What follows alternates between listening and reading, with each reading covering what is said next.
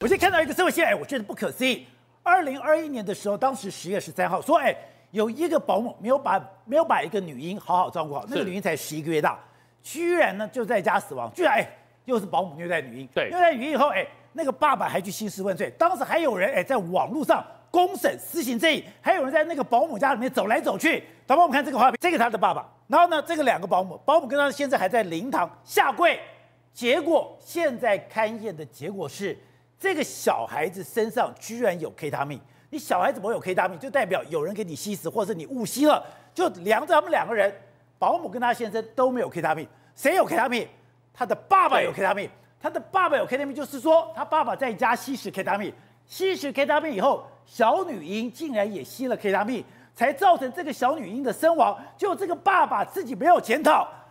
还去殴打这个保姆？对，其实，在两年前，大家会觉得这件事情很可怕。你一个保姆怎么会去让小孩死亡呢？那个时候是发生什么事情？这个爸爸呢，把小孩送到保姆家两个月、两天、两天的时间，就说小朋友跌走一走，跌倒，然后撞到了头，或者他起身不小心撞到头。然后就送医不治了，所以那时候有个网红叫做凤梨，他就发了一篇文章，一个高雄的好朋友一通电话打来，就说说早上七点半开开心心的送女儿去保姆那里，后来女儿就死了，所以呢这件事情网络上就炸锅啦。第一个讲到说，我人送过去，我七点半送过去，开开心心的。人是好的，我好的人小朋友送过去，你死的话，一定就是你保姆的问题。所以呢，我早上七点钟送过去，结果第二天保姆十点钟打给我说，小孩子站起来摔倒，他小孩子根本不会站，怎么会摔倒？脑部重伤。对，脑部重伤。然后当时候在网络上面炸锅之后呢，第一时间竟然有人公布了保姆家的地址，所以呢，你看到、哦、这铁卷门就被打开了。狼的 Choniki 啊，Choniki 之后在现场还有很多人，这个是保姆家，对，有人冲到保姆家把铁卷门打开，要去殴打这个保姆，对，要给个交代。然后呢，就是现场你看到的什么网络上的红人啊，一堆人啊，就去现场施行正义，就开始打名撒名字，甚至现场有人讲一句话说什么呢？这个东西呢，你有没有遇过流氓？你遇过流氓吗？流氓比警察还要好用啊，甚至呢还打了保姆巴掌。这个情况之下，大家就觉得说，哇，这个也太可怕了吧！到最后呢，保姆跟她的老公没办法，被逼逼迫的情况之下，去灵堂下跪道歉。那个时候，他一直说打巴掌还下跪。对，他说我们没有虐待小孩啊。但是这个爸爸一直说，那我的小孩就是死在你这里啊，你就要给个交代啊。今天早上七点还快快乐乐的送你过去，你第二天早上十点告诉我说，我的女儿站起来，结果跌倒摔到头。啊，你要负责啊！对，好，现在来讲的话，这个一刺青的师傅，这个爸爸呢，还把小朋友刺在他的一个呃胸口，所以呢，当时候大家觉得说，这个爸爸你好爱小孩啊，这个保姆怎么这么坏？甚至呢，这个网红凤梨呢，在直播中还讲了一句话：你如果没那个耐性，如果不喜欢小孩，那你就不要去做保姆，小孩就还小嘛，就是不懂事，不然怎么叫小孩？所以整个社会上的氛围就是说，你保姆虐待小孩，但是呢，后来。检察官整个整整个侦查过程中哦，不太对哦，认为说他这个小朋友身上竟然有 K 他命的成分，十一岁你要怎么去磨 K？你十一岁怎么吸食 K 他命？所以呢就把保姆叫来，你有没有在家里吸食 K 他命？因为在吸食 K 他命的过程当中有烟雾，保姆就说跟我没关系，我那我们我们在下面也 K 啊，我不会吸食，所以呢保姆验了没问题，保姆的老公验了也没问题，他们家没有人吸食，对，结果到最后呢，来这个刺青师傅的爸爸。被验出来有 K 他命的问题，他在家吸食 K 他命，对，所以呢，大家就认为检察官就觉得说，你这个要另案侦办，会不会是你在家里吸食这个 K 他命？结果呢，有烟雾，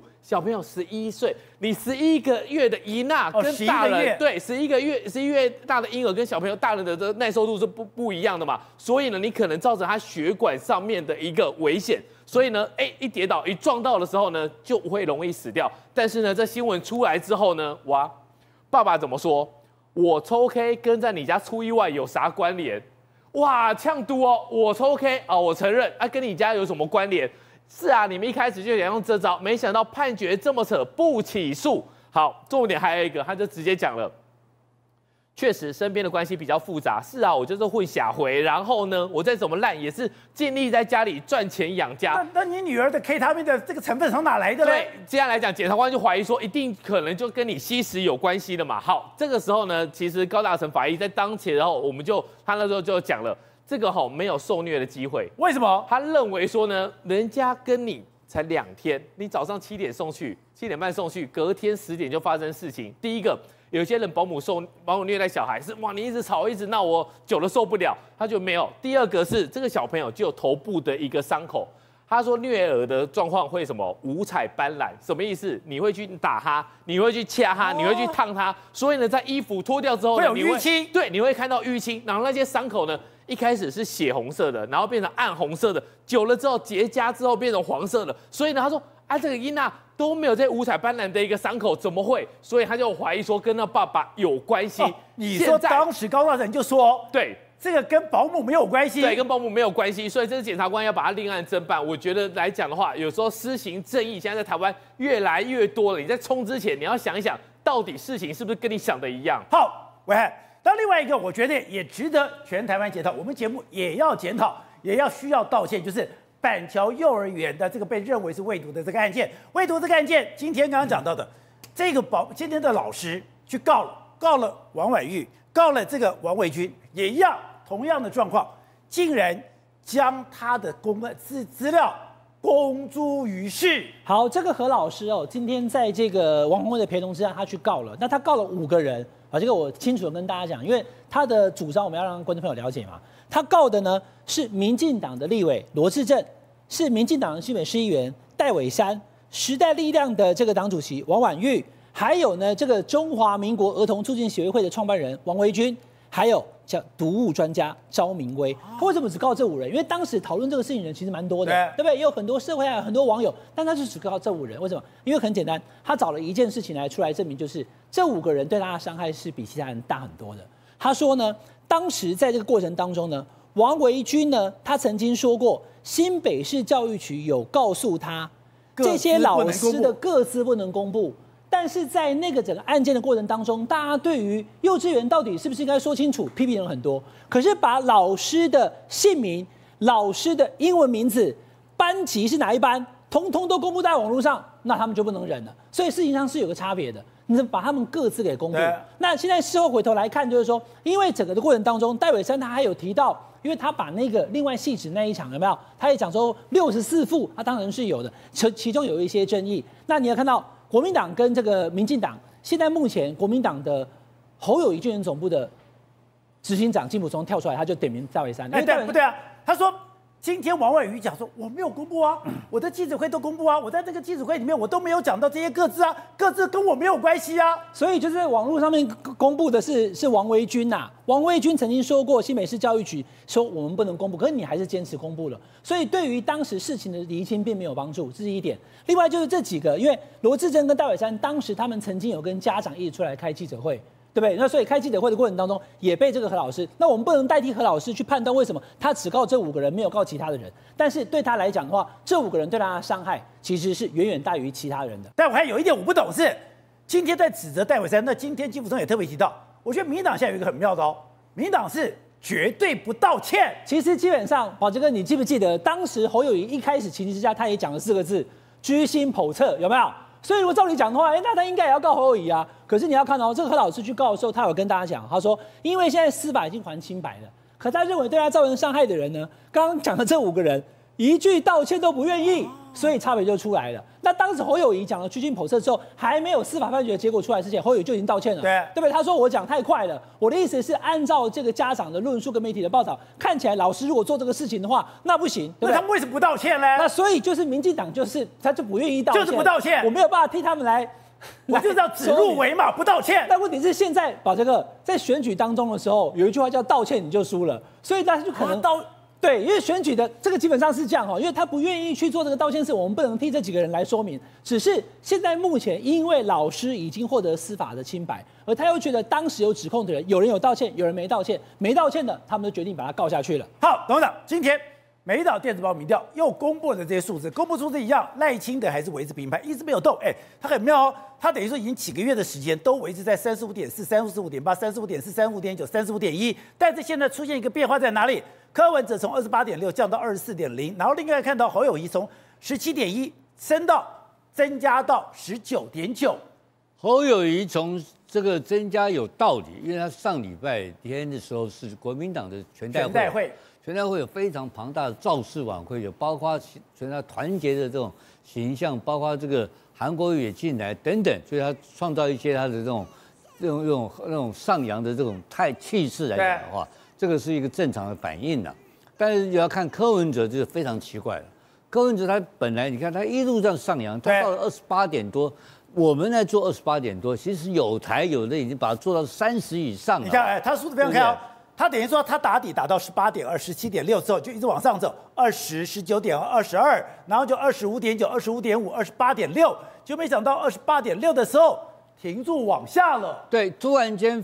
下跌一个四点多个百分点，这个是很大一个下滑嘛。而且他那么辛苦的一路这样搞了将近几个月，你看看，对，从三月三四个月啊，每个月很辛苦，每一个跟他所谓的鲨鱼理论啊，还有包括赌麦呀，创造很多议题啊，包括跟馆长王国昌去搞七一六啊，都是很辛苦嘛，很辛苦。结果突然间七月份发生什么事情，栽了个跟斗，而且那个整个趋势是个坏的趋势，因为二十八点六再上去就是三十啊。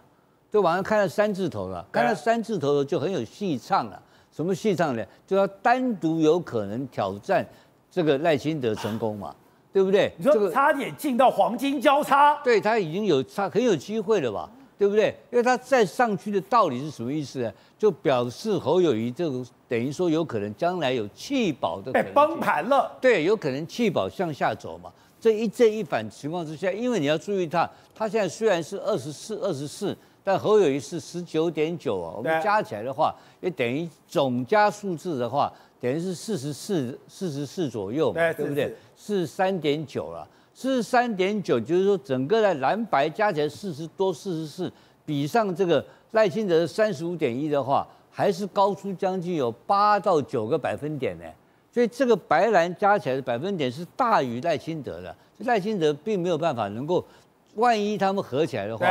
是有风险的，在这个风险情况之下，突然间这个突然间你看他装这个这个科批啊，突然向下滑，要跌了一跤了。他现在是一一人党嘛，一人党，然后自用个人的声量撑到了这个二十八，是不简单的。对，现在下滑这个哈是个不好的兆头，因为这个加上下过两个月立委的参选以后的形势，对民众党的基本盘是不利的情况之下，所以这个是今天这个看起来。柯文哲要小心他未来的经营的方式，要特别好。那上次你就特别提到郭台铭，你说你怎么都没有想到郭台铭在没有任何澳元、没有任何名分的状况下，他竟然可以拿到十五点四，而且当时几乎跟侯友谊不相上下。可是现在锅子往下掉，也就是当国民党的全代会确定提名侯友谊，现在别无悬念，不可能换侯之后。